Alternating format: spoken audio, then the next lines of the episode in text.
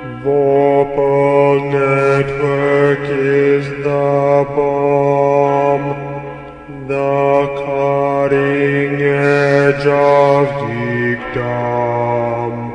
Comics, advice, D&D, movies, video games, RPGs. Finding it's easy just stay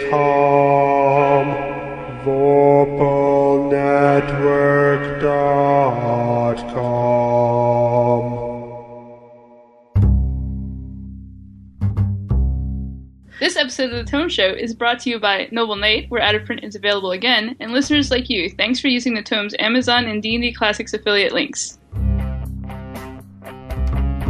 Hi, this is Chris Sims. I used to work for Wizards of the Coast, but I've been reskinned as a freelancer. And you're listening to The Tome Show. Welcome to The Tome, a D&D news, reviews, and interview show, and I'm your Tome host, Jeff Greiner. And I'm Tracy Hurley, and tonight we're going to uncover, spoilers, a Thayan plot involving elementals, portals, gnolls, and devils as we review Dreams of the Red Wizard, Scourge of the Sword Coast. And joining us for this episode is our very own Tome Show senior editor, Sam Dillon. Ooh, I, I got a I got a promotion. I'm the senior editor now. Yeah, uh-huh, uh-huh. And backing us up with some expertise to make up for you know some of our inadequacies in life, uh, Kyle Chenier. Stay a while and listen. All right, that's the panel of experts. But before we jump in, we want to remind you about our sponsor, Noble Knight Games. Our pick for this episode is Legacy of the Crystal Shard, the previous encounter adventure, being sold for $5 under the normal price at Noble Knight. Uh, Kyle, you are our resident expert on this adventure. What's it about? Uh, it's about a place up north in the Forgotten Realms, Icewind Dale. Uh, you go on adventures there, and it's pretty much the plot of that Disney movie Frozen, except with more fights. Really? I kid you not. That's mostly what it's about. Are there, uh, are there princesses? Are there magical There princesses? Uh, to a certain extent, yeah. And does the crystal shard make an appearance? Uh, that would be spoiling it. Oh. Spoilers! Spoilers Dun everywhere. dun dun. So it's Frozen, but in Icewind Dale and more fights. Oh yeah, musical numbers and everything. Wow. Maybe you just added those in. You have to be joking. So if that sounds interesting to you, uh, we'll have links in the show notes at thetomeshow.com, and be sure to let the good folks at Noble Knight know that you heard about them through us. Hello! Hello, citizens. Oh, thank goodness! Adventurers! We need a noble knight! Perhaps you can slay the beast of retail and reap the promises of riches. Riches? Yes! Great prices, out of print games, the latest releases, and a magic box that converts all of your old loot into cash or new loot. But why? Fantastic. I'll do it. Yes, well, you see, the beast he kidnapped the mayor and can only be slain by the most noble of knights. Yes, yes, yes. I said I'll do it. Yes, the thing is, I was talking to her. What? Fear not, kind citizen. The noble knight will save the day, rescue the lord in distress, and liberate all that loot anyway only possible at Noble Knight. If you'd like to get your hands on Noble Knight's loot, head over to thetomeshow.com and click on the link in the show notes for this episode. And don't forget to tell them that the Tome Show sent you. Ha! I got to do something to help out. And we're back, and it's time to talk about Dreams of the Red Wizard, Scourge of the Sword Coast, a D&D module, part 74 of the Sundering, D&D Next beta test, an adventure with a novel-length name.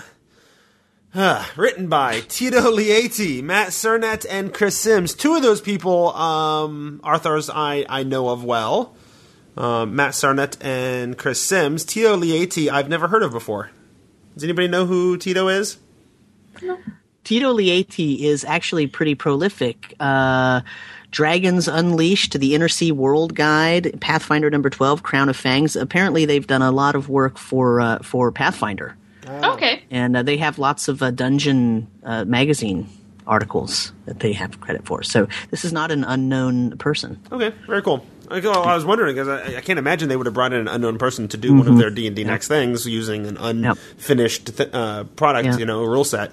And Well, they they have uh, some some they get credit for the uh, Pathfinder role playing game master guide and the uh, the Inner Sea World guide. Both of those products are excellent. Um, I'm not a huge Pathfinder fan, but uh, I can I can discern quality from not quality in any RPG. So right on. Well, that's who wrote it. Let's talk about you know what it is. The adventure is primarily about our players arriving around the Sword Coast, uh, around the uh, small city of Daggerford, and there are some goings on there. Some monsters, some evil folks, and uh, maybe, spoilers, some red wizards. Well, the Red Wizards is in the title, so No, it's Dreams of the Red Wizards. Yeah. There might not really be any. if there weren't actual, you know, you know what? There are significantly more Red Wizards than there are dreams. Spoiler alert.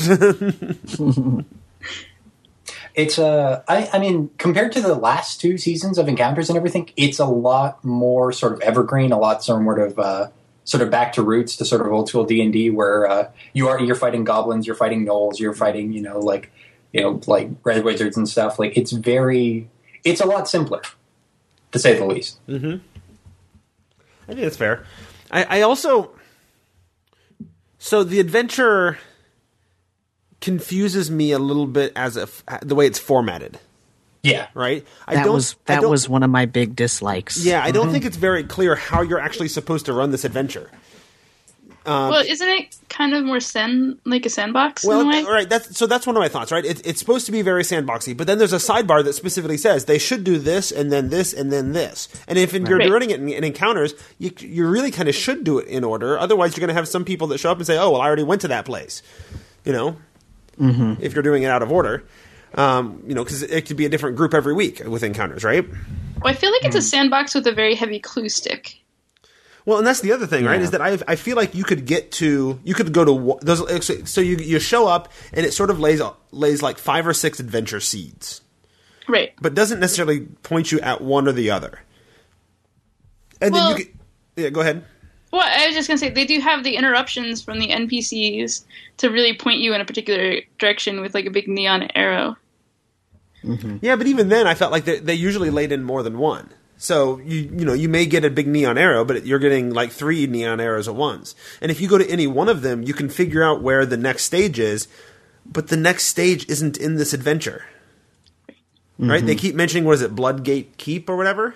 Yeah. But it, you know, so you could go you could go straight from chapter one to chapter two to the next adventure, but the next adventure isn't in this, and not you know, and it's not out yet. Right.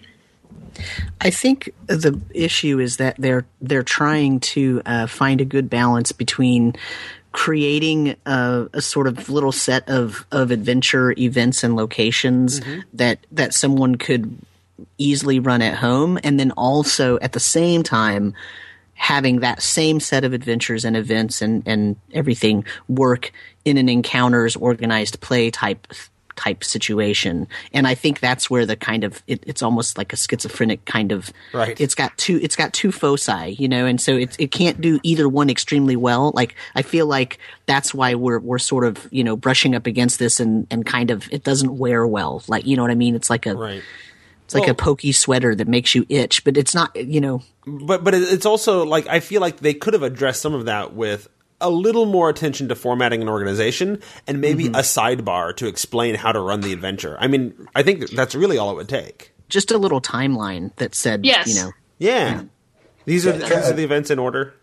I was going to suggest the timeline idea because I knew it said, you know, after they've been there for X number of days, this should happen, and that was like one of the neon signs Yeah. uh, and stuff like that. But there's no easy way of knowing, uh, unless you take notes yourself, uh, what the big timeline is. Right. Right. What I was about to say is, I think Sam basically hit it on the head. Like that is the, uh, especially with something like public play, that is the biggest sort of problem with this adventure is that it is kind of poorly structured, and there isn't, say, like a, a very clear sort of like, here's what you do next, here's how it breaks up between the next session, here's how much you can feasibly allow per like the hour to a public play that you're going to get. Um, so on one hand, uh, actually, I spoke with uh, you know friend of the show Derek Myers, head of DungeonsMaster.com, uh, who's also currently running it at the time. Um, he says that, and I tend to agree with him on this point, is that uh, this game would probably work much better uh, as part of like a home campaign, as opposed to being used for public play. Uh, especially with the way it's structured, I feel like um, when D and D Encounters first started and it was used with Fourth Edition, that was the one biggest advantage of them was that they work really, really well with public play because they are like almost to a fault, very like sort of heavily structured. Um, and you can almost set a, your watch to it because oh yeah, combats take about an hour. hmm Yeah, like there is a little bit of RP, a little bit of this, a little bit of that, and then you get a fight, and then you go home. Right. Whereas this one, I mean, I could see very each location has, in some cases, a full fledged dungeon in it. You could take a session or two just to get through one location, Exactly. And and you could skip. I mean, you could legitimately skip whole locations because I feel like the hooks for the the locations and the the events are honestly a little bit weak. You just kind of show up and people are like, "Oh, there's these problems." Mm-hmm. Okay, well, deal with it. You know, nobody's asking us for help. You know, And there's there's at least one scene where it's supposed to be like these two NPCs fighting back and forth with each other over what's mm-hmm. going on. right. I was like, okay, No, absolutely, and, and and I feel like you know I could very easily see a group go walk into the situation, be confronted with five or six different adventure seeds in, in the first you know thirty minutes, which I think that the adventure is designed to, to do. Right, you, you show up and, and some stuff Yep. happens, and you, you get five or six different adventure uh, Right. seeds. Inst- You pick the one that you think is the most interesting to follow up on. Well, right. Except I could see a lot of players groups, or players or groups showing up in a situation like that and saying, um, "I have no idea what I'm sup- supposed to do," and they just don't choose anything. You know, Right. Oh, oh, yeah, absolutely. I agree. I'm just saying, like, that's the kind of idea. That's why I think it would. It's it sort of has to. It's trying to straddle that line of play it at home, have this sort of sandboxy area, and it's even you know even better if you've already done you know a piece of the Dragonspear Castle module, you know that it mentions in the whole beginning, because then you have some sort of the players have a background in this area, and this is this sort of just adds to their knowledge of the area and you you investigate things and all that and and that part of it's a good thing except I don't think it works really with encounters. Because if you hmm. if your group shows up the first week for encounters and you pick part A to go look look at right? And then you show up for part for for the next week and that group wants to pick part A too because they picked part B the first week then what are you going to do? Right. you already did that one. Like it doesn't Exactly. the setup doesn't really work very well. I think I think this adventure has some interesting things going on with it, and I really like the the way it fleshes out Daggerford in a way that that Dragonspear Castle did not. Yeah. um, and it gives us a lot of the history and, and some dynamics with people and all that kind of stuff. and So a it- map and, and yeah, so it does all this stuff, and, and, and I feel like you know as we keep getting these adventures, we're getting more and more of this town, and and, and I'm I'm more and more interested in using it as a location. But I think if I'm going to run this adventure, and I might yet, um, depending on how the second one uh, looks. Um, I feel like if I'm gonna run it though, I have to use some of my more advanced DMing skills. Like you certainly don't want to walk into this as as a, a relatively new DM Yeah. and try to run it because there's a lot that I would want to modify or emphasize this and de-emphasize that or throw in some you know I, like uh, the hooks I think need to be way strengthened up a lot. You know, Well, that's that's Well- sort of been a theme with the uh, like the recent batches of D and D encounters, like with Murder in Baldur's Gate and Legacy of the Crystal Shard. Um, like they've been a lot more open ended. They've been a lot more. Uh, uh, they've been easier to use with sort of like home games and things, but they have been because of their lack of structure and especially because of the I don't want to say lack of formatting, but just unintuitive formatting of the books. Um, they're really sort of difficult to use with public play. Um, so again, anyone playing on Wednesdays on D and D encounters and everything, like from what I've heard, mm, people aren't really enjoying it all that much, which kind of is a shame. But I think it's maybe not so much with the stuff that the DMs have to deal with, but also just the subject matter. Uh, I liked Murder in Baldur's Gate a fair amount. It's a cool city adventure. Uh, Legacy of the Crystal Shard is fun to play, if not run. Um, this, I like, I have a copy of it. I don't think I'm ever going to get around to using it because it's a little too generic.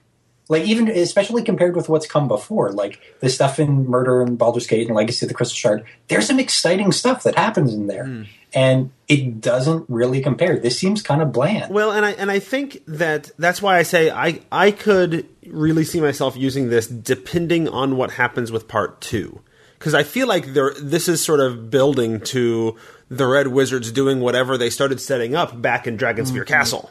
when they were collecting what these elemental were they keys? Yep. Yeah, so they collected these elemental keys in Dragonspear Castle, and then we're told that this one is a follow up, and we're going to find out what they were doing with those keys. But we still have no idea what they're doing with those keys, and I suspect we're going to find out maybe in the next one. So it could turn into something really interesting and engaging, but it's not there with this. This is the Empire Strikes Back.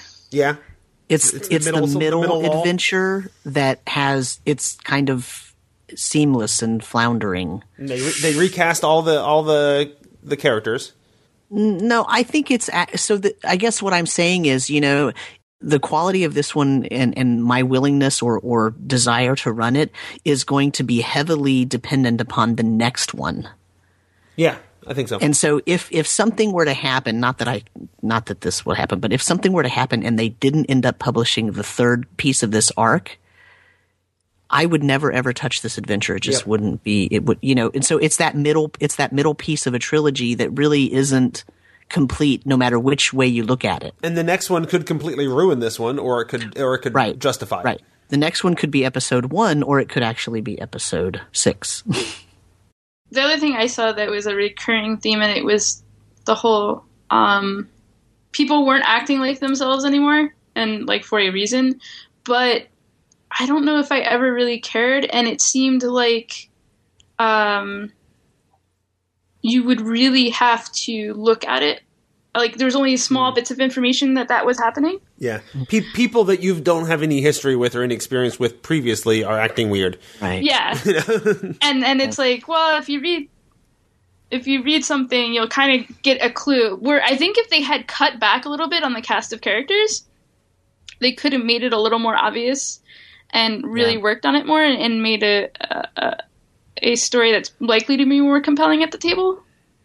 Yeah, and that kind of goes, goes into the, uh, the um the the formatting, like the organization was a little weird for me as well. Like I, it starts like that first section where it's like they just sort of throw you into the adventure without any explanation as to what it is and how it works.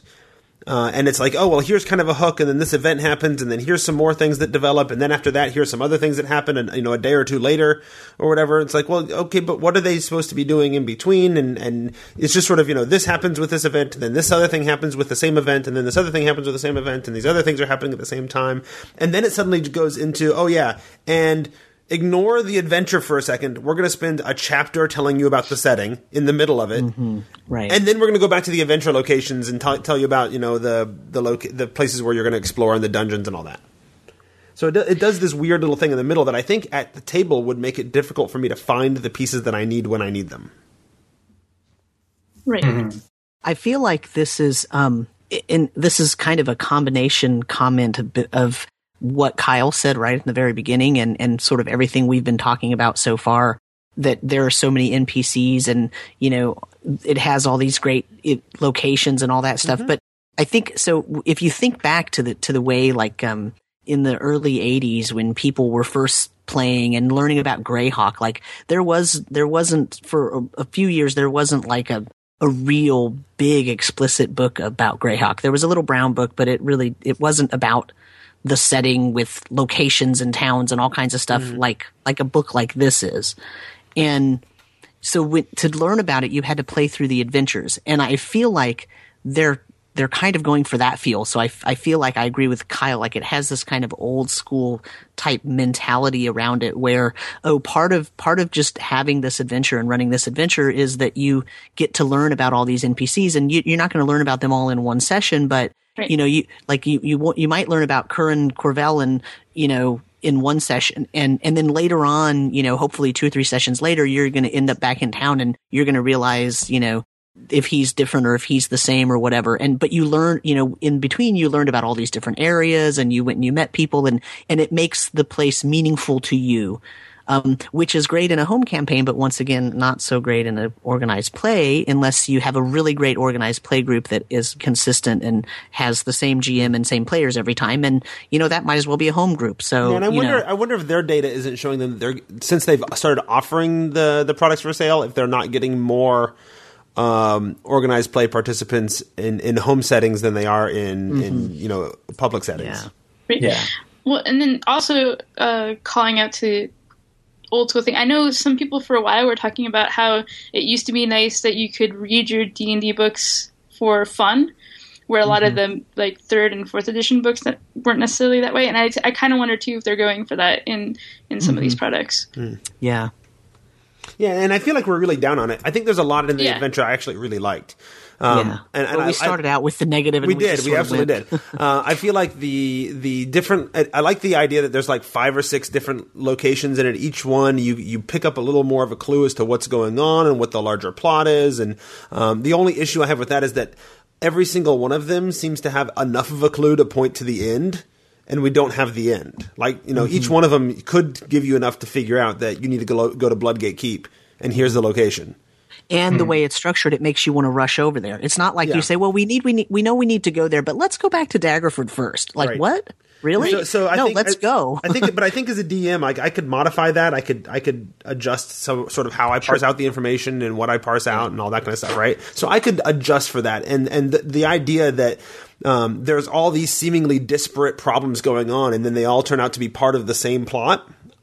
I think there's there's some interest in in that. Mm-hmm. You know, Well, that's that's where that lends to that effect of you're learning about the way the world works and the way the setting is as you investigate these seemingly little problems, and then the overarching story comes out. That that's sort of that thing I was talking about, where Yeah. Right. that's where you get inv- the more invested you get in the setting, the more you learn to make connections between this, these events that at first seemed not connected. Yeah. But, you know, See, I, when I had originally said that it was more old school, I think it was more just in the case of how sort of uh, is tropey. Can I use because I'm talking about tropes and everything? But sure, can you yeah, describe, yeah. You were talking can about you like tropey as an adjective. kobolds at first level and goblins at yeah, first. they're level. going back to some of the classic monsters. Like from and what I each one is a from what I- dungeon crawl, and Yeah, from what I gather and everything, like the uh, Ghost of Dragonspear Castle and this adventure, and then the one to follow. Uh, again, I don't know how this sort of shakes out internally, but from what I've heard, it's sort of meant to feel reminiscent of Keep on the Borderlands. Uh, I don't know how accurate that is. I actually haven't played Keep on the Borderlands, so I don't know. But um, again, it's well, it supposed to depends on what you those mean sort by reminiscent. uh, just sort of evoke sort of similar themes and sort of a, a similar setup. Mm, maybe. Well, I guess maybe in that you had like the different groups and they all kind of live in some sort of close area yeah. with the different like orcs and goblins and stuff. I don't know. the experts don't seem to be buying it. Well, I mean, I, it's that's why I say it depends on what you mean by reminiscent. If you mean by reminiscent, you mean that you explore a little portion of land and you come up against, you know, some sort of dungeons that have the sort of very basic low level creatures like goblins and Killing orcs. orcs and gnolls, you know. yeah, and Yeah. gnolls and and you know then that. But you know, I could name any number of modules that feature those creatures, and I'm Yeah. not sure that it's reminiscent in other ways. Well, I mean, that's sort of why, again, like I, I know we've been sort of very uh, critical and kind of hard on the product so far, but um, I'm going to continue to be that way because I didn't really like it. So, Sure, absolutely. Yeah. Um, I will say a couple of things I did like, or at least I thought were, you know, okay. Uh, a lot of the art, especially some of the map art, that's nice to have. Um, And I found I found um, as much as I talked about the the location of the organization of it being off, I find that if I take like I can take chunks of Dragonspear Castle and chunks of this and get a really good setting book for Daggerford. You know, mm-hmm. there's a lot Yeah. of cool and interesting things going on in Daggerford now. Even making up my own plots. You know, I like the room. The there's the puzzle room with the tiles. That was pretty good. Yeah, I have a complaint about that though. Oh, That I'm there's sure. there's no player picture. yeah, I thought the That's same true. thing. Yeah. There's yeah. there's no player picture. Was that Kyle? Did you tell me something about the the map artist or whatever making a, a player version of the oh map? shoot, yeah. Um, oh geez, okay, this is terrible because I can't remember his name off the top of my head. like the major map artist, the artist is actually he's released um, a bunch of the different sort of encounter maps, like uh, uh, a bunch of the different sort of dungeon areas and everything as a sort of tactical uh, grid maps that you can use. Uh, he offered them up free, or basically just like the images up on uh, Google Plus. I think in the uh, map making on Google Plus group. I have, I have the can- list of artists here. If I list them off, can we tell if one of them is the is the map Well, maker? Mike Sh- Mike Schley is the cartographer. I think that's him. Mike Schley. Yeah. Yeah. Um, and yeah, he's offered up you- all those images If online. you Google him uh, and go to his website, MikeSchley.com, you, there's a whole bunch of maps that are, you know, usable for this go. particular. Yeah. So Awesome.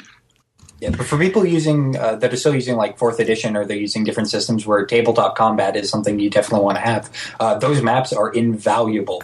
Even without using one of those systems, I think those maps have, are something that I've been wanting since you know second edition. Like, give me a version of, give me just a, a way to pr- find and print off the maps. You know that I can that I can hand to my players so they can see it without without having all the giveaway. Oh, here's where the secret doors are, and here's where the encounters happen. Right. I like that Yes. there were a lot more female characters. That was also cool. Yeah, Yeah, that was good too. I mean, I, I, I see. I feel like they're all a little bit bland, but I mean, that's again like coming from the pat the previous two uh, seasons of Encounters. Uh, this does come off as very sort of generic, which is kind of a shame. But I guess anything is going to seem kind of generic when you know you fight uh, like the champion of Bhaal. And, Yeah, you're like, not fighting city gods anymore. And you're not fighting like giant ice dragons and an ice witch who's you know freezing you and making snowmen to attack you. Like it, everything seems kind of generic And singing, don't uh, forget the songs. Oh yeah, Well, and I'll be honest. I mean, Ghosts of Dragonspear Castle was was generic in the sense that it was meant to be an homage to to a lot of the sort of basic tropes. Um, but they, for the most part, the majority of it was pulled off very well. Now it had some major problems, and you may have recently listened to the Dragonspear Castle review that the Tome Show did. But um, there are some major problems with it. But some of the stuff that they did as an homage was done very, very well, and it didn't come off as old, trite, or boring.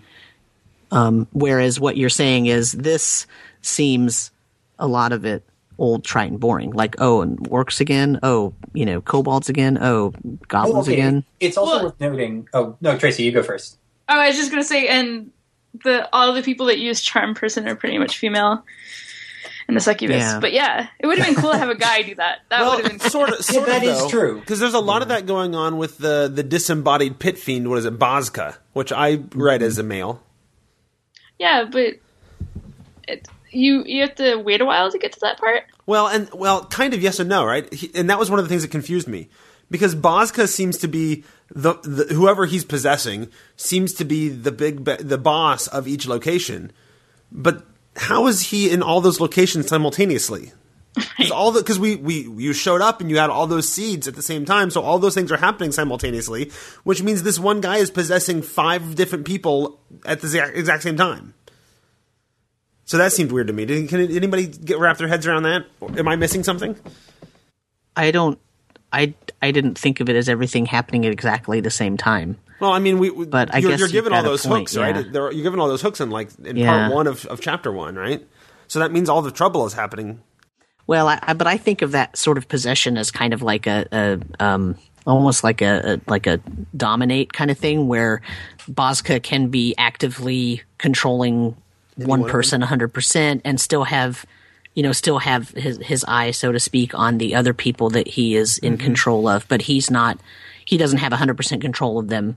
Right. He's only got Right. like ten percent It's control. a, making it's- at that, that point they're more charmed than they are possessed. yeah, right. And then it's only when, you know, he needs to 100% be controlling them that he actually is 100% controlling them. So it's not, It, it it's feels not like a, li- it- constant all the it time. feel- that feels a little. I mean, that feels like it could work, but it also feels a little like justifying a, a Oh, yeah. a, a loophole or a I'm, plot hole. I'm totally waving my hands. If you could see me, my hands are waving really, really. yeah, It's- it's very- magic. don't look behind the curtain. this guy's everywhere, although you never interact with him. So, other than hey, I beat that guy, and then this weird shadowy shape, you know, emerged out of them over and over again. Um, there's no actually indication as to what's going on or who this who this creature is or, or how that's connected to anything. So, Yeah. I, I, So again, though, what's I assume we'll get that in, in the next part. What's the Also- thing with the bloke? What the I, for some reason I just can't I I can't follow the line of logic about the the Delimbiyr bloke. Like what Somebody explain that to me because I'm I don't. Okay, so the bloke was part of a large. Well, it is a magic item that has to be recharged by by placing into the statue. It's like a brick with a face on it, right? Right. And so you place it in the statue, and it completes the statue. And now the statue has a face, and it recharges it, and then allows you to do some magical things. Right. Uh, and Okay. but you only get to do the magical things once, and then you have to recharge it again. Uh, and it gets stolen. and it, so yeah, so it's been you know it was recovered by some adventurers or whatever, and then the the Duke has been holding it as sort of an artifact. He has no idea what it is, um, but he you know it's pretty cool to him, and it gets stolen, and so he shuts down the town. Nobody gets in or out until he searches everybody and anybody and everybody and figures out who stole the bloke. Um, and eventually it's discovered, you know, or it's decided upon that, that nobody in town really has it, but I want you to recover it. And just in case, we're going to keep the town locked down until somebody finds it and, and brings it back. That's that's more or less how it goes. And then you, But you never find it, right? no, you do, You can. Yeah. Where where is it? How have I? Maybe that's the piece I missed because that's why it's not connecting in my head. Like Yeah, it wasn't I don't actually. It, wa- Anyway. it wasn't actually in Firehammer Hold, was it? That's where you take it to get it recharged. Right. I, That- for- I forget where it actually is. I just remember reading the part where it says And what it's It's happens. terrible. if- I can't remember off the top of my head where exactly you grab it. yeah, Like I just the- in- lost the thread of the story at one point without he- the bloke and See, here's the thing. In the interest of full disclosure here, um, like I read over most of the adventure. Um, I have not run it, and usually that's the thing. Like I tend not to review things unless I actually get a chance to play them, because in a lot of other cases, and I, I imagine with this game as well, like a lot of the times with these kind of adventures and everything, you really need to either run them or play in them to really get a sense of like how well this works and is it going to be fun, either for you as a dungeon master or for your players. Um, Right. And I didn't get a chance to do that. And in all honesty, I don't think I'm going to. Um, like, I'm not going to end up making a full review of this product and everything on my site because it's just eh, I'm not all that interested in it. Um, but yeah, unfortunately, yeah, I have I have no idea. I couldn't even pronounce it except for the last word "bloke" on the first try. So Yeah, no, it's it's around in one of the places, and it was one of the agents of the Thayans or something that took it, and okay. um, you just sort of stumble upon it. Um, but yeah, yeah, I get, your, get what you're saying though, because I felt like when I read all the hooks, like that seemed like uh, you know storyline number A. If that makes sense, right? Right. Because Right, because yeah. that's the one like. People are suffering because the Duke won't let refugees in, and he won't let other people out, and things are really tough until this thing shows up. So this is probably what you should do first. Even Right. though in the little sidebar where they say the things you should do first, this was like number three on the list. Right. And that's maybe that's maybe where the, the organization of it starts to mm-hmm. fall apart for me. That it doesn't really, I don't get a good sense of, or I, I get a sense of what what I as a player and a and a DM would think was the most important things based on what the players are exposed to, and it doesn't match with what the module suggests. You know mm-hmm. Mm-hmm. Which is maybe and also uh, if did you notice on page 54 so i was just looking at so the the face of gorm which is the thing where you put the bloke right to Yeah. make it recharge To recharge it. it looks like an ipod it's got like the circle thing down at the bottom Oh. and it's like 80 gigs there you go No, that was in uh, that was in Dragonspear, right? That was the kid with the iPod, the half, the half. Uh, yeah that orc. that was yeah the half half dwarf half orc thing Yeah. anyway Which brings up another question to mind. how do they relate No, well, no. Although that's relevant too. I mean, it, it's, it relates in that they're happening at least in the same setting, and I think the next part of this series of this adventure is going to have, be, have the ultimate consequences of Dragonspear Castle in it. This one, I think the relation is you know they happen in the same place, um, but I feel like with these two adventures, Dragonspear Castle and and this book, um, Scourge of the Sword Coast, I feel like they are pushing the edginess limit a little bit. Right? Uh, we talked about in our review of Dragonspear Castle the the possible controversy of of bringing back the rape orcs, and then in this one, chapter one, we de- you deal pretty heavily with a suicide. Right? A guy Yeah. hangs himself in prison. Like, I feel like that that needs to and then you find out that the that the Sherlin, the the the captain of the guard or whatever, Mm-hmm. says, "Oh, he seemed like he was kind of soft. Like I wouldn't have think I wouldn't think that he would do something like this. Mm-hmm. He seemed kind of more like a young person who wasn't hardened. You know, his his soul wasn't hardened." and then oh yeah, but he's going to commit suicide. Mm-hmm. Yeah, and so I, I feel like on, on one hand, like third edition, they released the the Book of Vile Darkness, and they dealt with these kinds of topics, but it had an explicit tag on it. You know, Right. Yeah, well, none of, also- none of this gives you a heads. And if you show up for for a public encounter season and you don't know what you're getting into, and you deal have to deal uh, session one with su- Yeah. issues of suicide, and you don't know that's coming up, that could be a serious issue for some people. Well, Yeah, and it's not true. just suicide. It's also the scene is kind of set up for uh, PTSD. Mhm. Yeah. Um, and so, and I know these are a lot more spoilers, but I was, I was kind of, yeah, that was so for me. Um, when I read it, I was like, oh wow, this is like, this feels like PTS, uh, PTSD, and then you find out that it's because he was struggling against being compelled, to basically. Yeah, yeah, and yeah, and, and it wasn't actually suicide, right? He was he was compelled by by a, a possession or a charm or whatever, and, But and all, it and all that kind of almost stuff. But- undercuts it to me. Like if you're gonna go, I, I don't know. Well, re- undercut or not, I feel like that's something like Yeah. th- th- because of that one scene, you almost got to give the whole product an explicit tag, Uh, or or at least I don't really warn that. people about that that's coming up. I don't, yeah, I don't know No, about 'cause you know explicit, but See, here's the thing. I mean, one, if you put an explicit tag on anything, that is the death knell of your product. Unless so you why are- so why put it in there? That wasn't necessary.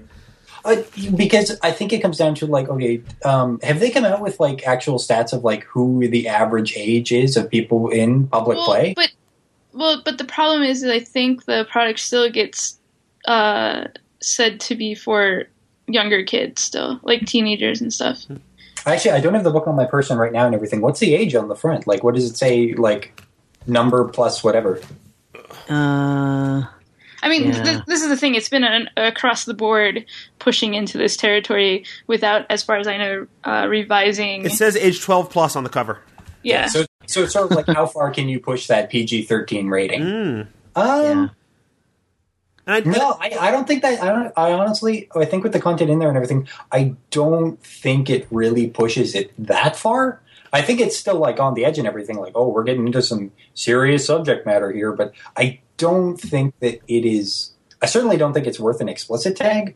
Um, well, no, because the rest of it's all fairly. I mean, for a, an adventure where you go around and kill things, right? The rest of it's all fairly mundane. Well, that's It's just that that's the first thing, though. That's the very first thing, and and that, I mean that's going to be a real trigger for some people. I suppose. You know, I mean, I guess you know the thing is like, okay, if you compare this to what's on a general TV show, it probably doesn't seem that like hardcore. You know, I I mean, if I'm going to watch like Law and Order SVU, I know that there's going to be like topics about rape and suicide and all that Right. kind of stuff because that's what that show's about. But I don't necessarily know that if I'm coming to play D and D encounters. a public play encounters. Yeah. Yeah. And and it, because it's the first, like if it was tucked in, like you know, the third part of the third sort of series of events or something, then maybe by that time things have sort of built up. But I mean, I don't know. I don't Well, know that it requires an explicit tag. But it's kind of crucial because you have to almost do it because run that part of it because it's a mm-hmm. clue. right, Right. Mm-hmm. right. It's although a- it's although it's, mo- it's mostly a clue that there's something weird going on, right? People are acting way out of out of place. Yeah. I think you could have done that without having the this Mm-hmm. controversial sort of thing in it. Yeah, but the the fact that it's him and that the players were or the PCs were there when he sort of went off and and the riot started and all that that's what pulls them in so it needs to be someone that they have had a direct experience with to make it really you know because it could they could hear rumors about oh so and so is acting strange you know but that's not meaningful Well, so maybe gotta that so maybe that guy connection. murders some guards in the middle of the night, right? That uh, Yeah. I think murder. uh, I oddly enough in this situation, you know, it's a D and D game, right? I think murder Mm-hmm. Right. is less controversial than than suicide. Mm-hmm. Because Well, it's D and D, and you know you're going to get into a situation where people are killing people, right? That's Well, that's D and D. And that scene kind of assumes that the players are gonna try to calm down the situation, because the hmm. thing is, if the situation doesn't calm down, then it's not that strange that he would shoot. Mm-hmm. Sure, right Also, it, see that's the thing. Like, I know that the like I know that again, like most B and E products are sort of stamped with that sort of PG thirteen rating and everything, and it's all a matter of like how far can you ride that. Um, but again, like all of the times that I hosted encounters in person and everything, um, it was ac- at least here in Toronto and everything we were doing it. It was always a weird sort of mix because at least at the place where I run it, we got a lot of kids. Like we got a lot of kids that were like 10, 11, 12, 13. Um, and the thing was, a lot of that stuff, like a lot of the heavier like subject matter in some of the uh, encounters things, especially with, uh, I think it was Dark Sun, which would have been Fury of the Wastewalker, I think. Mhm, Um, yeah. But a lot of the heavier subject matter and stuff, it would either go completely right over their heads, or they would just be like, "Oh, okay, all right, well, let's roll some stuff." Um, the level of Im- like immersion and like really sort of getting in and sort of caring about characters and like paying attention to those calls of action. Usually, it's the adults, or at least you know the the man babies who you know have the attention span of you know like young adults and stuff. Um, it's usually those are the people that would you know sort of call these things to mind and uh, basically try and pay attention to them. Well, I- and that's the thing is that I don't know that this is something that I'm concerned about young people b- interacting with with Yeah. issues of suicide. I'm worried about somebody who has a history of suicide or friends or whatever, uh, and that this might be a, a very problematic thing. You know, it's it's like I- you know not. It's like if I know that one of my players has a, a phobia about snakes, and I, I decide to run an adventure was all, that's all about snakes, and I graphically describe snakes crawling all over them or mm-hmm. whatever. Like that's me pushing things in a place And that I shouldn't go. yeah. And and suicide can be that thing for people in, in a pretty well, big particularly way. where, and also it it just happens. Like there's no indication that he's going to do it's going to that, happen, yeah. or mm-hmm. any way for you to stop it from happening. And mm-hmm. so, like, Or a if- warning that you know this is this is might be coming up. You might want to you know if this is going to bother you, say something and you can step away or whatever. yeah, You know what? That's an Well, and- interesting. That's an interesting point. I think that it like, especially with the future of like the new D and D when it actually is released and the format of adventures and everything. Like, if they're going to continue to sort of push in this direction, like, you know, is that worth a sidebar? Is that worth a portion right. of the page? Like, hey, you know, right off the bat, if you're going to be running this, uh, this deals with X, Y, and Z. Uh, you know, make a note of that and say if you know any players, you know, where this might be a trigger for them. Hey, bring them aside. Like, because I feel like, especially with uh, with published products and everything, like that's relatively new in terms of addressing things like that. Like a lot of people wouldn't think to do it. Yeah. Um, Right. I wonder if that's something that they will try and include in future releases. Jeff, when you talked about about this to me earlier, you kind of mentioned on TV shows they show the little like has Mhm, sexual content, content, or, yeah. yeah, not necessarily. It doesn't have to necessarily be explicit label as in Right, right. the CDs. It's more like give you an idea of what might be in here to figure out if some it's for you. viewers may find this disturbing. Yeah, and I don't Right. necessarily want to like be. Rated G I don't want to live in a world where where where trigger warnings are on everything, and you're never surprised by anything because you know Right. there's trigger warnings everywhere or whatever. But in a situation where there's no reason to expect something that could be a, a, a serious trigger, and then it's there. then, You know, then that might be. You know, if it was a novel, we would have seen foreshadowing of something like this coming up. Right. But because of the way this is set up, there's no foreshadowing, so there's no point in, in time that I can opt out if that's going to be a problem. Well, let me also address something that Kyle said a second ago about the, the younger people in the encounters session and stuff. You know, the, there's another thing that that we're not t- uh, sort of mentioning, and that is, you know, fourth edition D and D was all about role playing, but it was also all about the maps and the minis and the view of it and how it looks and getting into the tactical aspect. yeah. So it's easy to say, oh, okay, I can ignore that thing that you just said some guy killed himself or this thing happened because we're going into a battle and I get to play with my little mini and we're moving around and I'm, my mind is sort of, com- you know, in that when, when you're playing this, you're not typically using maps like that. If you're playing this in D&D next, it's mostly theater of the mind. And I'll tell you what, the mind is much, much, much more powerful than what a you know what the the game would be if it was just a tactical map with some minis. So when you have a product like this that's relying on theater of their mind, you're asking people to imagine here's this guy who did this and now he's killing himself. That's very triggering for some people, mm-hmm. regardless of age. I mean, I you know I get what you're saying about you know people either react by saying, oh, okay, I'm ignoring that and I'm focusing on this other thing. But if you take away the maps and minis, there's not as much stuff to focus on elsewise, right? They they are thinking about it. especially at this point in the adventure because it's at that point it's an investigation urban center. thing there's no Yeah. there's no map or combat going Right. on Right. I could see that as a possibility. Yeah. yeah, i just i just think it's something worth worth Worth noting. considering and noting that you know and to look out for. I mean, it's it'll be interesting to see what they do, you know, in the future if if they do start putting little, you know, warnings about, you know, this this, you know, s- some portions of this adventure deal with mature themes. Like that's, you know, Yeah. Well, at the same time, like I'm still waiting on like my copy of Forgive Us from Lamentations of the Flame Princess, and like that. I mean, they call it weird fantasy, but like that stuff is straight up horror. So Mm-hmm. Yeah. and yeah, it's it's weird to sort of go back and talk about this and everything when you know like a lot of other RPG products are literally just like really crazy graphic stuff right off the bat on the cover. But Yeah, but- Lamentations of the Flame Princess is a is yeah, no, it's not it's not geared product. for children. Yeah, Yeah. Well, and you're opting into that when you play that game. You're not No, necessarily opting That's into that when you play D and D. Yeah. So it's not enough. Like I, I don't think it would be an issue for any of my players, and so it doesn't affect my possibility of playing this adventure. Right? Um, if I did play the adventure, I might at least say something at the beginning. Hey, th- uh, it is possible that issues around suicide could come up in this adventure. Is that okay with everybody, or do I need to modify things? You know, just just give them a heads up.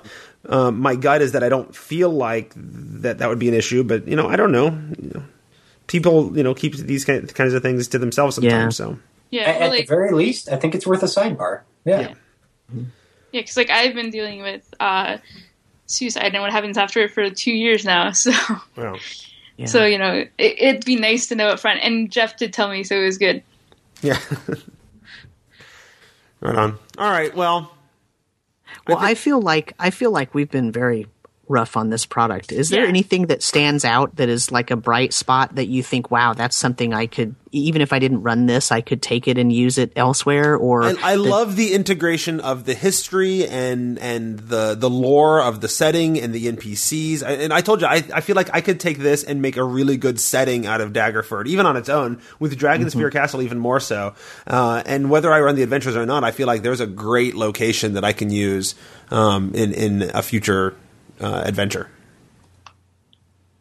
I like the part where it said that the um while the current they, they still have the male line of succession succession, Mm-hmm. but that the peop, general people in general probably would support changing that. So that was cool for me. Uh, because well, because everybody knows that the sister is actually a much more capable leader than the guy who's actually in charge and all that. And we Yeah. got, and we got some Right. some hints of that in Dragonspear as well. Yeah, but there was Right. no like clues that that could ever change. It was just kind of like this really unfortunate and sad situation Right. that the guy that's in charge isn't necessarily the best person. especially in the realms where we've been told for for years by at least by Greenwood that that there is no male female um, superiority distinction in the realms, right?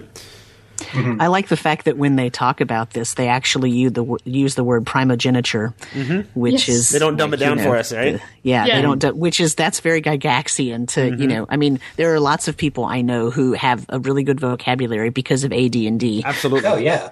I, I learned so much. Not only, um, I mean, I, I I learned vocabulary, I learned math, I learned physics because of arguments around the table about what was and was not possible. You know, I learned so much by playing D and D.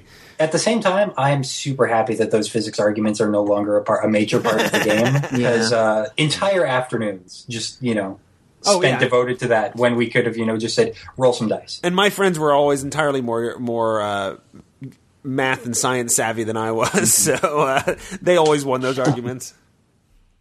Um, my uh, geez, because honestly, I don't really have a whole lot that's really good to say about this. I was not really a fan. Um, okay, one good thing that I liked about it, and I hope that uh, Witches of the Coast continues with this model because I thought it was good. Uh, I liked the price point for the online release. I liked that it was lower than the print release. Uh, I also liked that if you run it at your friendly local game shop, uh, they will give you a download code for free if you're a dungeon master, and you can pick that up and get the product and you can run it. So it is once again free for DMs to get and run. Oh, I also Nice. uh, one of the things I specifically liked about Daggerford, I like the integration of this this one elven family, which actually plays out to be integral, right? But you've got you've got Daggerford, which is a predominantly human settlement, with this one elven family, and and the longevity of the elves actually plays into the whole mm-hmm. thing as well, right? You've had generations and generations and generations of humans coming through, and uh, two elves, right, father and son. that have been there since the foundation of the civilization, you know, because they're they're, Yeah. they're so long lived compared to the humans, right? I really cool, I yeah. really like that that concept and that really plays in well. And, and they've always been advisors to, you know, and they've just been around for as long as anybody and you know, if you want to know about the history of, of this that whatever, they they probably know because they were there like the the one guy was there when the name got its the the town got its name because of what is it, Mm-hmm. some kid that fought off gnolls with a dagger at the ford. Yeah. Well, and and so spoilers, spoilers. The sister of so the the dad, the the father elf dies, right, and the sister it comes shows up, right. But it turns out that she was already in the area. She'd been in the area for a while, and she's the one being possessed by Bashka or whatever the name is. The thing is that if you if you're running this in your home game, you can turn that into like a a a prophesied event, you know, um, amongst the elves or something. You know what I mean? Because that family is so long lived, and you know, you can have all these prophecies about all this stuff that's happening, and you know, taking the elemental keys, and then the you know the long lost sibling showing back up and being, pos- you know, but you can, you know, as prophecies often are, you can have it be really obscured and and and not really obvious, and then suddenly it can become clear. You know, if you work that into your to your campaign or whatever. So there there are some yeah. opportunities there that are really cool. Yeah. yeah. there's there's a lot here that I think could be really good, and it, it, I really don't know. Like, if I had to give it a star rating, I don't know what I, I I I could not give it a star rating until I saw the next part, The second half, right? yeah. Because because it, and, and this may be a little damning to it as well, though. It, it's an incomplete product. Like, it's you can't you do not get a story in this adventure. You get the beginnings of a story. But you get you don't get the other half, and, and I don't know how it's going to play out. Um, Oh, one more quick thing too about the elves. Uh, I like that there are some things that even they don't know. yeah. because there's a whole Yeah. thing because it used to be called uh, I think Blood Valley or something, and Hmm. but that was way even before those elves were there. Yeah, and you also get some some larger history of the region too. Like there used to be this kingdom where they tried to a, a, a, a kingdom that combined the humans, the dwarves, and the elves all together. Uh, you know, Right. there was a, a council, whatever, somebody selected for each one, uh, and a, like a triple crown sort of situation, and they all had to to agree on things. And like I like that concept, and that that's why there's all these dwarven ruins, but this elven forest and these human settlements all around. That was What? kind of cool. And there's a whole uh, supremacy element too in parts of it, where the, the one particular elves are supposed to be Mm-hmm. supreme to everyone else, and there's mm-hmm. a little bit of a supremacist thing. yeah. There, well, that's the thing. Like, I, I know I've been hard on this product for being, you know, kind of generic and everything, but I mean, in the hands of like a dungeon master who knows what she's doing or knows what he's doing and everything, like, it, it could be a blast. Like, it could be a lot of fun. There's a lot of flavor in here. The flavor is just not necessarily injected into the adventure locations.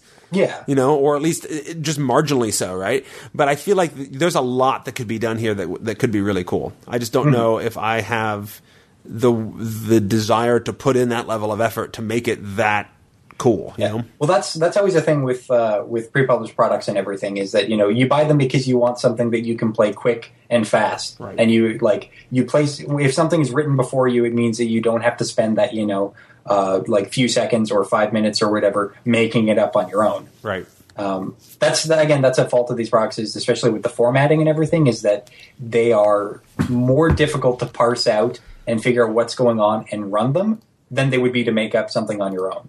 Sometimes, yeah. Yeah. Mm-hmm. This this is more like a, a nice setting product. Yeah. It's a nice setting product with with a, a passable adventure storyline going on that that could turn into something good. But what I mean is, it's a setting. It's it can make a really good setting. Like I'm running one of my groups through Dragonspear right now, and this product fleshes out the sort of out outskirt areas and the mm. different outside areas enough for me to actually incorporate those into an, an offshoot of the Dragonspear thing if I wanted to. And also, you know, it provides me with so many different maps of different, you know, castles and different little towns and all that that I could mm-hmm. work that in and not have to use the adventure as written here, but use it as a nice little setting sort of backdrop thing if I wanted to. Um, Turns out I, I, you know, I'm running Dragonspear in my own homebrew world, so that doesn't really work. But if I was running it in the Forgotten Realms, you know, the one thing that I can say that's really good about this is if you're not familiar with the Forgotten Realms, this is a really nice product. To, it has enough Realms flavor and enough sort of NPCs and enough kind of historic type stuff that it could really get you into that. And mm-hmm. maybe it would be a good jumping off point in that mm. respect. Mm-hmm. I don't, I don't happen to run games in, in published settings, but if you did, or if you were a new GM, the setting material is good, but I, I wouldn't recommend this module for a new GM, but you know, it has its faults, but I don't know. It just, it's very mediocre to me. It's the good things, some of the good things are good, but eh. The things that are good are good. It's just it's going to take some. Mm-hmm. It would take me some work to make the whole thing re- that good. Yeah. There's like a Can I- seven out of ten ahead. rent don't buy kind of situation, or Uh, we've kind of stopped ranking things. I used to way back in like season or year one or whatever of the podcast. I would I would also always basically say this is the price tag and and this is what I would pay for it. You know, sort of that was my ranking is how much would you know would I actually pay the price tag for this Yeah. product? But at, uh, at Dungeons and Donuts, we use a five star system, and I, again, I'm not going to be reviewing this, so I'm not, you know, with the amount of experience I have with it, I can't give it like a, an out of five rating that would actually, you know, convey, you know, what's actually going on with this product. Um, it, if you have Ghosts of Dragonspear Castle and you like it, uh, pick this up because if you're still running it, yeah, it will reinforce that play and it will, you know, help add to that setting. Well, um, see, even though what I just said, I I know what I just said, but I actually disagree with that. I, if you have Ghost of Dragonspear Castle and you are looking for that style adventure, this is going to disappoint you. If you're looking for more more setting information about the region, yes, pick this up. But Yeah. if if you want an adventure that's that's going to actually complement Ghost of Dragonspear Castle, then don't get this because this isn't mm. going to complement it. Mm-hmm. yeah, and I'm not sure what what to get, but.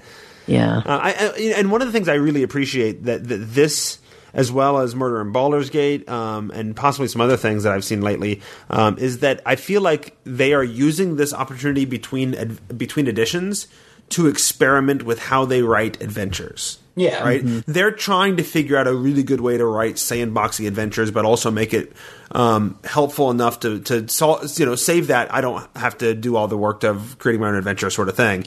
And, and, I, and I appreciate that they're experimenting with it. Um, I don't feel like they're there yet. You know, I feel like well my my fear with that, i agree with you i think they're experimenting i think it's a good thing but my fear is you know a new dm cannot run a sandbox adventure I think a new DM can if it's well enough written, and I think that's what they're trying if to figure out. Can can if they it's find well a way to- written yeah. and if it's well written and it gives good advice and none of their products do that because none of their fifth edition products so far have been written for new so this is where i'm you know I agree. if if if they're experimenting with this, but when then when they go back and they're releasing the new edition, I really want them to have a good. I keep saying this, and every every time we record, I really want them to have a good beginning product, and I really want them to have good advice mm. for new DMs. But if they continue down this line, and this is the type of of adventure they want to write, they're going to have to make lots of changes if they create a beginning product and. I just don't see it. The, the, the gap is too far right, right now. Yeah, and, I've been, it's March. I've actually been having a lengthy conversation, email conversation over the last couple of days with a listener who emailed me saying, "Hey, I I really enjoy the show. I've been listening for a while, or whatever. I've never played D and D. Uh, nobody in my mm-hmm. group has, and this is what we need from a starting product to do it. And it's like nothing I've ever heard before. And I'm just like, well, that's great. I cannot have that perspective." Because I haven't been a new player to D and D since I Send was them eight, to me. You know, Send send the emails to me because Yeah, I yeah. want. I'm, I I've written some adventures that I think a, a new DM. Well, could here's the trick: is and he just sort of emailed me back today, and, and what he wants, what he I think his ideal sort of starters uh, adventure would actually be almost entirely rulesless. You know, Yeah. um, and and because I, his issue is not necessarily learning the rules, which I think is what most starter products try to do, is teach you the rules of the game. Mm-hmm. His, his issue is I've never played D and D before. I don't have a, a touchstone with the tropes of D and D. I need something to walk me through. Mm-hmm. How Right. that, how what those tropes are, and to understand mm-hmm. how D and D and the world of D and D works, you know. So Right. I, I, I find it very interesting. I, I told him um, when the starter product comes out, maybe he sh- he should get that, or maybe I'll throw him a, you know some Amazon money or whatever to help him get that and whatever, and then he can come on the review, and that'll be his first you know D and D session ever, and he can give that perspective that we normally never have because everybody we have on has played, you know. So yeah. I always I always run into this a lot because nine literally nine times out of ten, whenever I run games, it is for new players.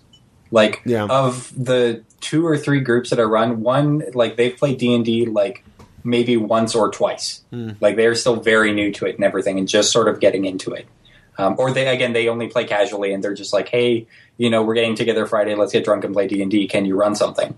Um, and so yeah, I run into that a lot. Like I have new players coming up. It's like, well, hey, I want to get into D and D. What do I do? Um, Yeah, and yeah, like his issue is that he's trying to get a whole group into D and D, and none of them have played before, and they don't feel comfortable joining another group. So they want to, they want their group just to st- all start together at you know at, at stage 0 um, and that's hard to do because I think most people like like you're talking about, most people have somebody with experience to sort of walk them through the tropes. yeah, So that'll be interesting. yeah, I think It, so. it would be like I, I'm not uh, I'm not a superheroes person. Like I'm not. A, I've I've I've probably read like two comic books in my entire life, and I I don't like particularly enjoy superhero movies, and I don't like it's just not something I've ever been into. It would be like me trying to play a superhero RPG mm. because I don't understand the superhero tropes. Right. So I would have a real I would end up playing it like a D&D player and I would have to be told and and shown explicitly here's a superhero trope. This is not Yeah. something You're that missing you would a do, cultural you know. touchstone that makes it all make I- sense. It's like when I ask exactly. it- it's like when I ask my ESL students to interpret this political cartoon that relies on you understanding the concept of Baby New Year. Well, you're, they're not from a culture that's ever heard of Baby New Year before, so Mm-hmm. Right. none of the, the- Right. I can't expect them to have that skill because they don't have the cultural basis for, to, to understand. Well, Mm-hmm. and that's why I think actually a beginner adventure for a beginner DM has to pull from something that's not D and D. So Mm-hmm. I would what I would do is actually flesh out um, the scene. Oh, I forget the guy's name. The the guy that ends up killing himself. Uh, but make it so that you investigate what happened. Mm. And, and and like just make that the beginning part of the adventure, Mm-hmm. um, and make it kind of like CSI. Sure.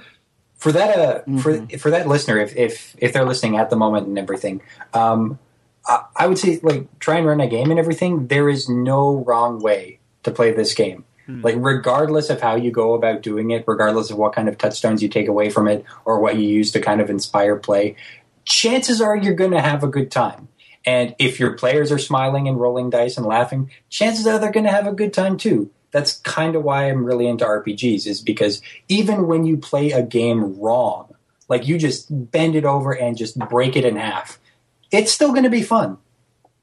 Yep. Yep. Anyway, we, now we're moving into a whole other topic that could probably Yeah. be a show on its own. So I think it's probably time to uh, to wrap things up here. Uh, so we're going to go ahead and, and end at this point. Uh, I think we've we've covered uh, Scourge of the Sword Coast here pretty well. It's got some issues, but it could be completely redeemed by the next chapter. I think is is the Well, gist for a I don't know about complete. Well, it could be largely complete. redo- redeemed by the next chapter. It could be made worthwhile Sure. Okay. by Oh the my. next chapter. Sorry, it's it's it is not worthless. I don't mean it like that. I just mean that that by itself, it's it it's not uh, compelling at all. However, Well, with the next yeah, chapter, by it itself, it's absolutely not. I mean, there was no reason anybody should ever pick this product up if they're not if they're not going to have the next chapter too, because it's an incomplete story. You don't get to the end. yeah. I mean, it does. It is not self-contained at all. They may as well have just sold it together and but- and charged twice as much. The thing is that Dragonspear Castle, you didn't get to the end either, but but it had an ending. It, had, an ending. Yeah, this one doesn't even have an ending.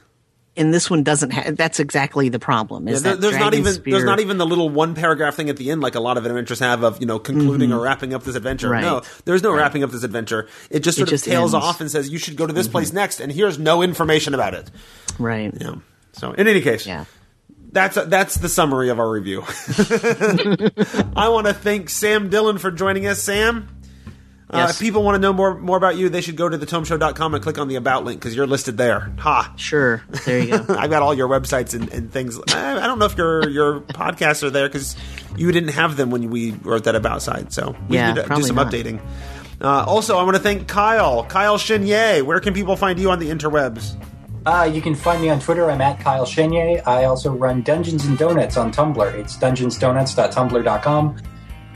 Uh, and I also want to thank our sponsor, Noble Knight Games, and all of uh, them and all of you guys for supporting the show.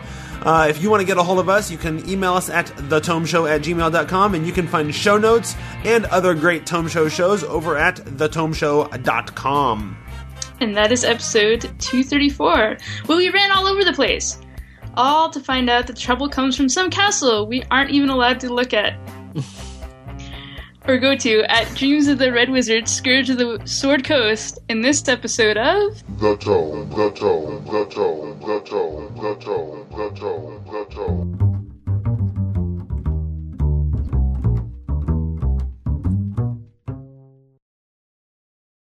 I'm on the wall.